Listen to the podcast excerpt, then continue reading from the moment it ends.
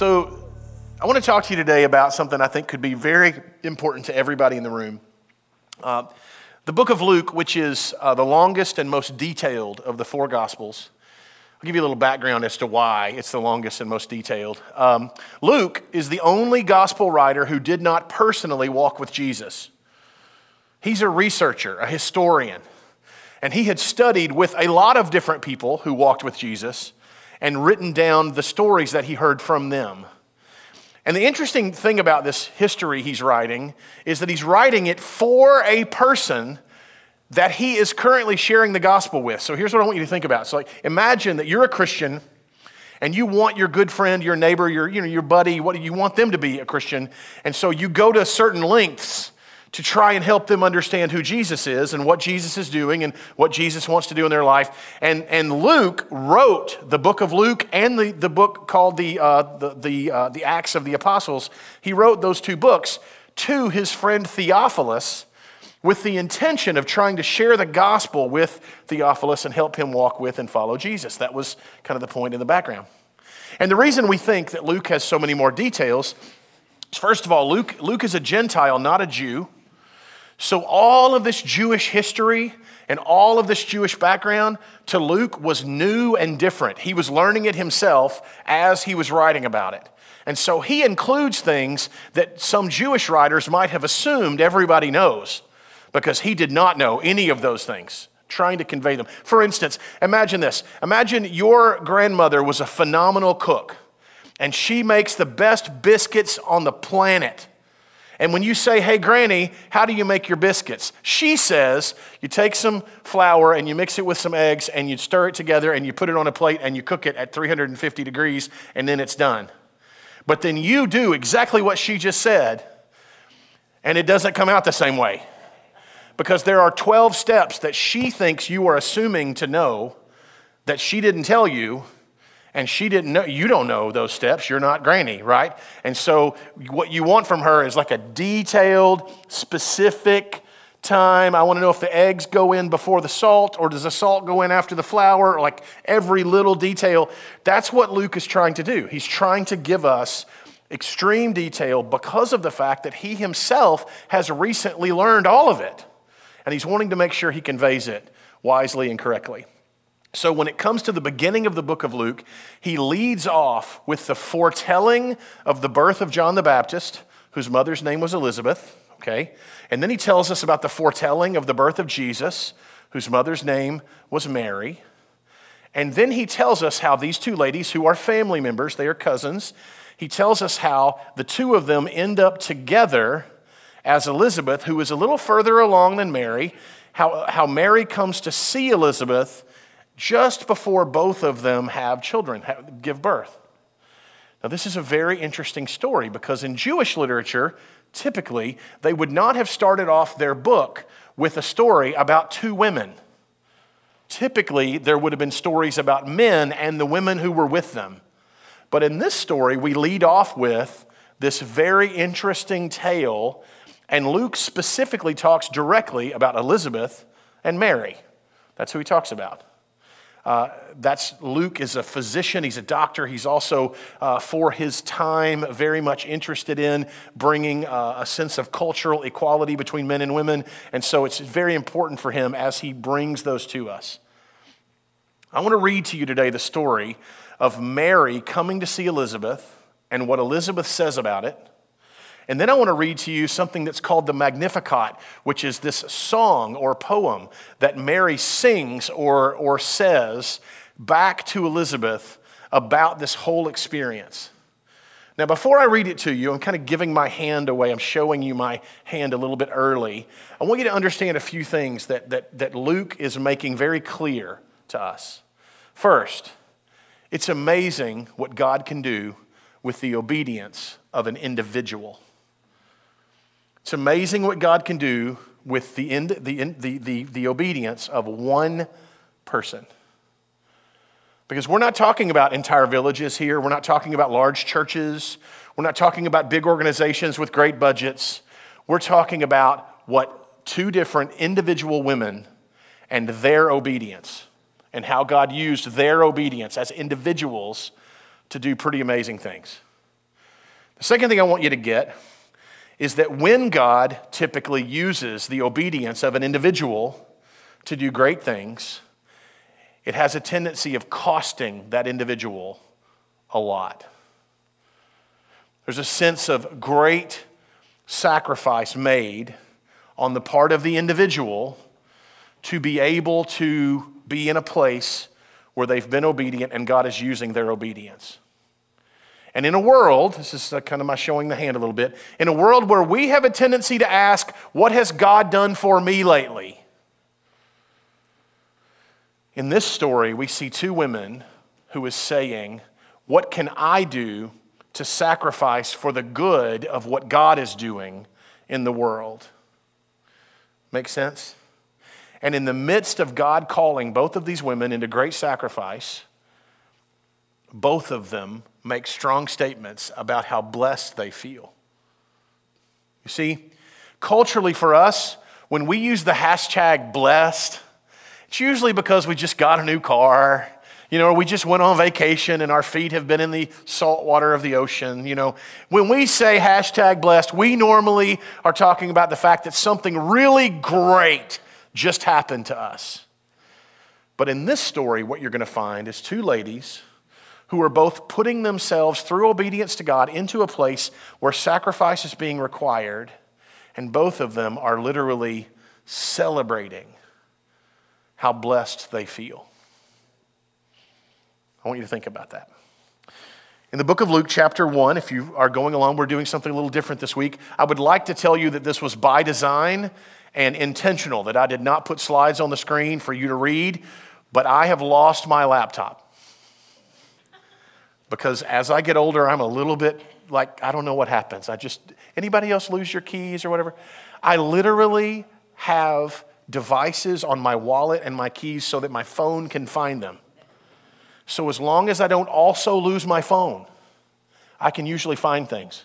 This laptop is in my house somewhere. I just don't know where it is in the house. I think my family is messing with me, is what I really think is going on. But here goes. Um, in the beginning of the text, the birth of uh, the birth of John the Baptist is foretold through Elizabeth. Then the birth of Jesus is foretold through Mary. And then in verse 39 of chapter 1 of the book of Luke, we're told about this great visit. Now, the scripture actually only talks about Mary making the journey and making the visit. The odds of her actually going on this 100 mile trip by herself are probably pretty low. So, most likely, she was a part of a caravan or a group. Maybe her husband was with her, uh, but we don't know that. We just know that she made the journey from where she lived in, in, in, in the Nazareth area all the way down to the southern part where, where her cousin Elizabeth lives. In those days, this is verse 39, in those days, Mary arose and went with haste. That doesn't just mean speed, it also means with excitement, with anticipation. She was excited about it. She went with haste into the hill country to a town in Judah. And she entered the house of Zechariah and greeted Elizabeth. Zechariah is her husband. And when Elizabeth heard the greeting of Mary, this is a cool story, the baby, which was growing in Elizabeth, the baby leaped in her womb, or leapt in her womb. And Elizabeth was filled with the Holy Spirit, and she exclaimed with a loud cry, Blessed are you among women, and blessed is the fruit of your womb. Now she's talking to, to Mary about baby Jesus. And why is this granted to me that the mother of my Lord should come to me. Elizabeth is so honored that Mary has been willing to come and see her. For behold, verse 44, when the sound of your greeting came to my ears, the baby in my womb leapt for joy. And blessed is she who believed that there would be a fulfillment of what was spoken to her from the Lord. So, can you see Elizabeth's excitement about getting to be around Mary? And at the same time, Elizabeth herself is carrying John the Baptist. like, this is, this is all such an exciting thing for the two of them. What I'm about to read to you is the Magnificat. It's one of the most famous sections of Scripture, Mary's story, Mary's song. I think it's just beautiful. And, but you have to put yourself in her shoes. She's younger than most brides. She is now married to her husband, but when she became pregnant, it was, a, it was a, a, an amazing thing that the Holy Spirit did, so it did, involve, it did not involve her husband. Um, and she has been promised that the one born to her would be the Son of God. Okay, that's what she's dealing with. That's a little pressure. I would like that's that's a lot that's a lot of pressure in the midst of all that's going on here. And Mary said, "My soul magnifies the Lord, and my spirit rejoices in God my Savior. For he has looked on the humble estate of his servant. For behold, from now on, all generations will call me blessed. For he who is mighty has done great things for me, and holy is his name. I'm not done yet. I just want to talk to you about that for a little bit. Mary is celebrating that God has brought her into a place of great sacrifice. Mary is celebrating that God has given her an opportunity to do something that will be involved in his plan to bless the world, and yet it's going to cost her a great deal. The Bible only tells us some things about how Mary was treated, but, but his, history tells us a lot about the fact that for many, when Mary first found out that she was pregnant, many people maligned her, talked down about her. You can imagine, right? Even in our culture, when a young lady not yet expecting to be a mom becomes a mom, there are people who are quite harsh about that, okay? Imagine, though, a culture that is much more conservative in areas of sexuality and and babies and all that stuff. Imagine a culture that's much more conservative than our culture and how they would relate to or react to a young lady going through the birthing, pro- you know, the, the, the development and, and ultimately birthing process, especially when that young woman says, It's of God. The Holy Spirit did this to me. Imagine the ridicule that most likely she received from so many people. And in the midst of all of that, she has this attitude of, I have been blessed by God. I love this. I love that she starts out by thinking about the modesty of her own situation. She's like, I don't have a clue why he picked me. I have no idea why, why, like, why me? He looked down and what he saw in my world, she just calls humble estate. Like, like she, he looked down and saw me in my humble estate. Who, who am I? And then she remarks about what he has done for her and for his own glory.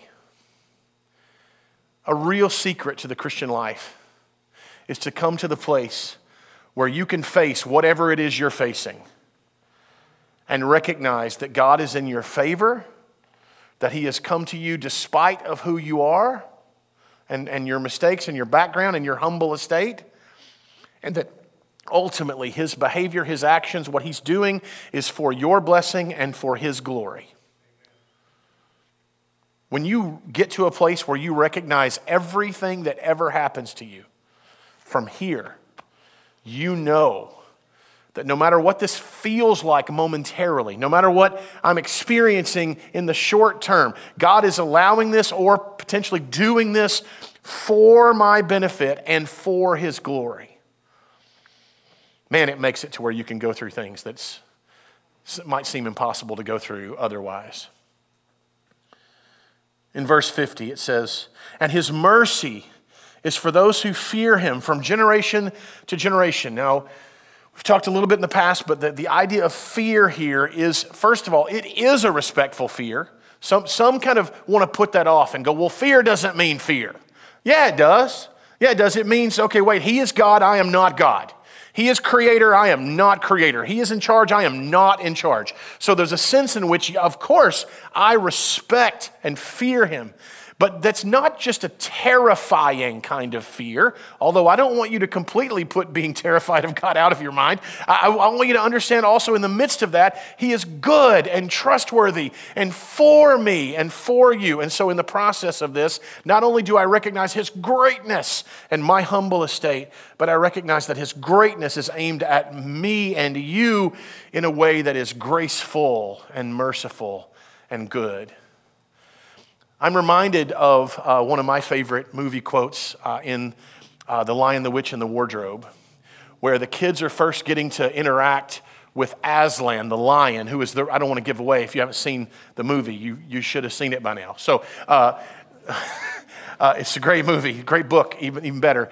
Um, but there's a moment in which the, the young kids are talking to an animal who's talking back to them, and they're talking about this lion, and they say, Is he safe?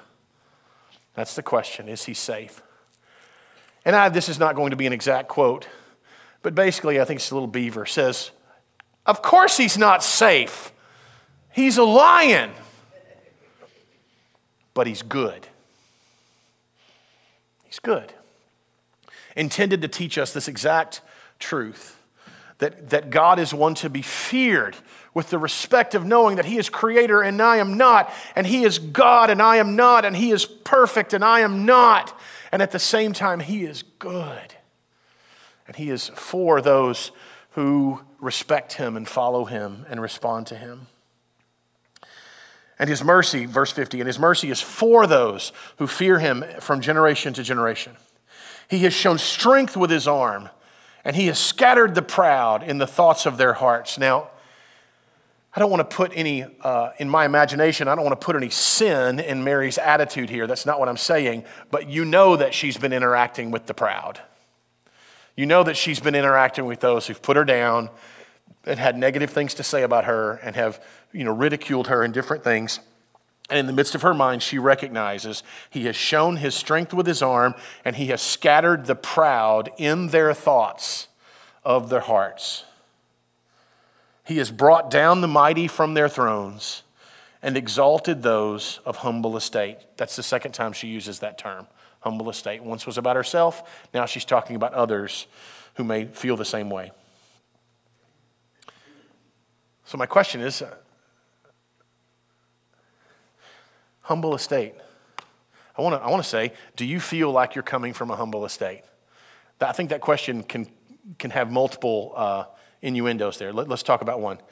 Uh, humble estate from, from the sense of maybe depressed, anxious, broken, maybe even failed. Like, like, do you feel like you're coming from a place of, oh my gosh, my life's a mess?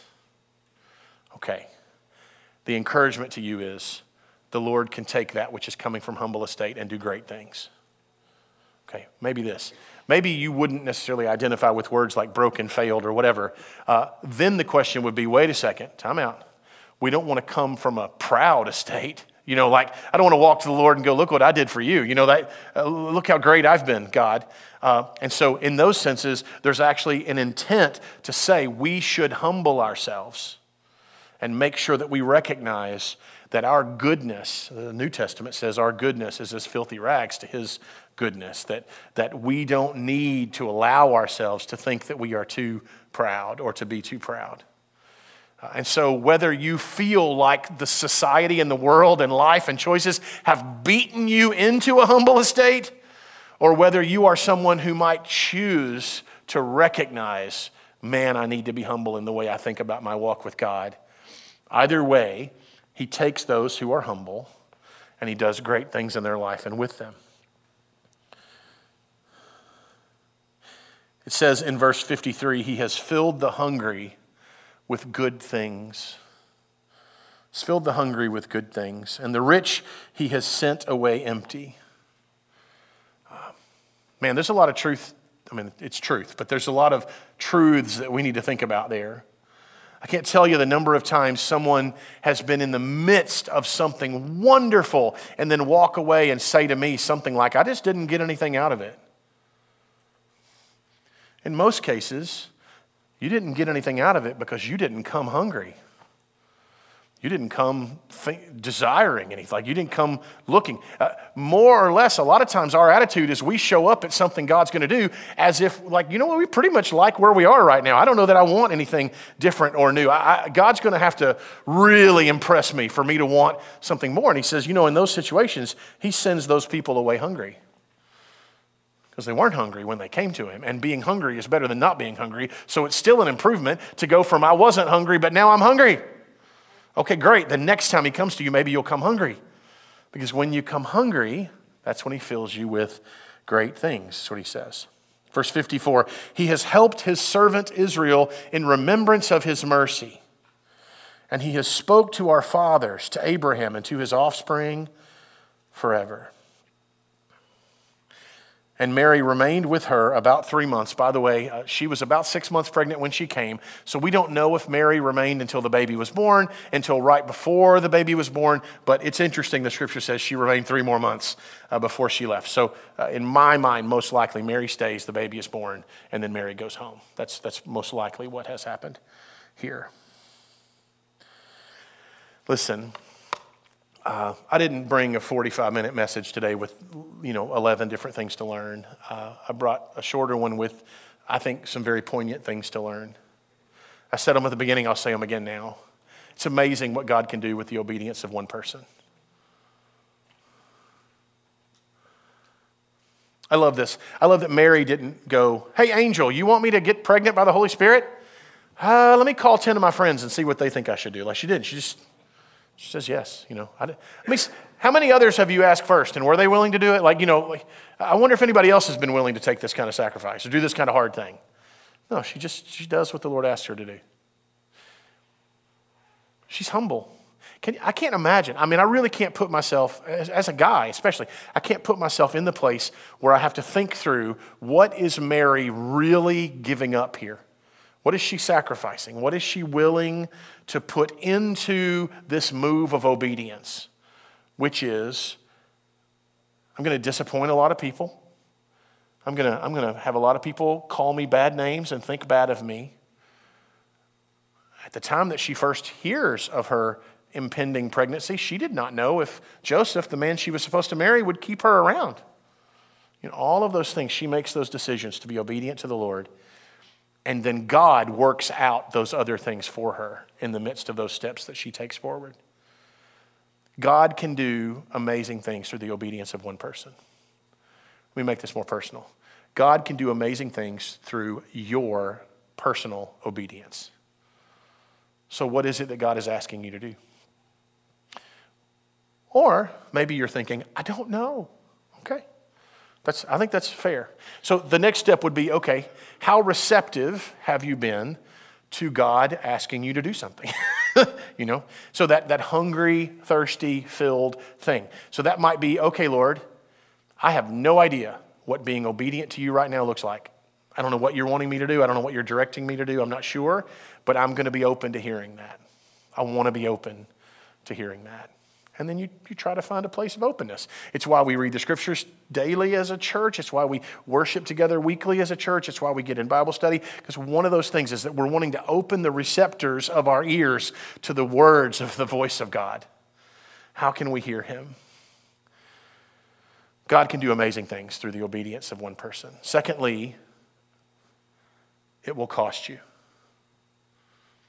I'm fairly confident it will cost you uh, to be obedient to the Lord, to find yourself in the greatest place of His blessing and His protection will cost you something like the giving up of your own control, the giving up of your own ability to oversee your own protection, the giving up of your own ability to say no when you want to say no and yes when you want to say yes. Uh, it, it will cost you. One of the things that gets talked about a lot uh, in Christianity in America is how many pastors are quitting. You heard, I don't know if you've heard about that. It's a lot. It's a lot. Lots and lots of churches can't find pastors. Here's one of the reasons. I don't know what all those reasons are, but one of them is this. You're 19 years old, you go off to college to study to be a pastor, and you're hanging around other 19 year old pastors, and a lot of them talk like this My grandma says I'm going to be great at this. Everybody's going to love me and I'm going to stand on stage and everybody's going to look at me and they're going to listen to what I have to say. It's going to be awesome. A lot of people step into what they think is a statement of obedience because they think it's just going to be an outward, easy blessing for them. And then they realize okay, time out. Obeying God's call will cost you. We've heard evangelistic sermons so much about how salvation is a free gift and God doesn't, you know, it's not about works and all that's all very true. But I want to be really clear that, that coming to faith in Christ is a complete and total 100% gift from God. It's not about your goodness or not about your obedience. But sanctification, like growing in Christ and becoming more like Him and seeing Him do things through your life, it is very much about the choices you make and the willingness you have to sacrifice and the places that you put yourself in and the relationships that you are willing to develop and grow with. And it will cost you. It will. But just like Mary comes to at the end of her song, she makes very clear it's worth the cost. It's worth the cost. Now, in the song, she measures it by how her life becomes a blessing to everybody else. Get this. It's been 2,000 years, and we are talking about the choices made by a teenage peasant girl whose last name we don't know. You think God can take the sacrifices of an individual and make it influential to the masses? Not only that, we're one of hundreds of thousands of churches that are having the same conversation about the same woman and the same choices 2,000 years later. God can take the obedience of one and do amazing things with it. It will cost you, but it is worth the cost. It is absolutely worth the cost. So, my challenge and encouragement to you today is count the cost. Lord, I want to be obedient to you. I want to respond to your calling in my life. I want to do what you've told me to do. I know it's going to cost me. I know it will be a challenge, but I trust that you're with me. You're ahead of me, you're behind me, you're around me, you're in me. And so if there is a cost to me, I will take that cost and I will move forward because of you. And as Mary recognized, you will do great things. That is for my joy and for your glory. Would you pray with me?